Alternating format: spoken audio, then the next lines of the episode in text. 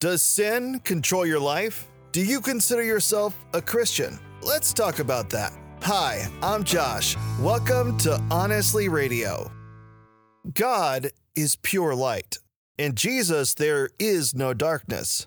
If we call ourselves Christians but live entrenched in sin, we lie and do not live in truth. 1 John chapter 1 verse 7. But if we are living in the light as God is in the light, then we have fellowship with each other, and the blood of Jesus, his son, cleanses us from all sin.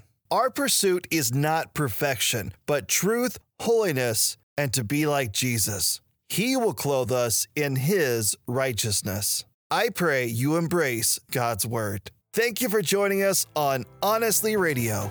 Embrace Jesus Christ, embrace true purpose.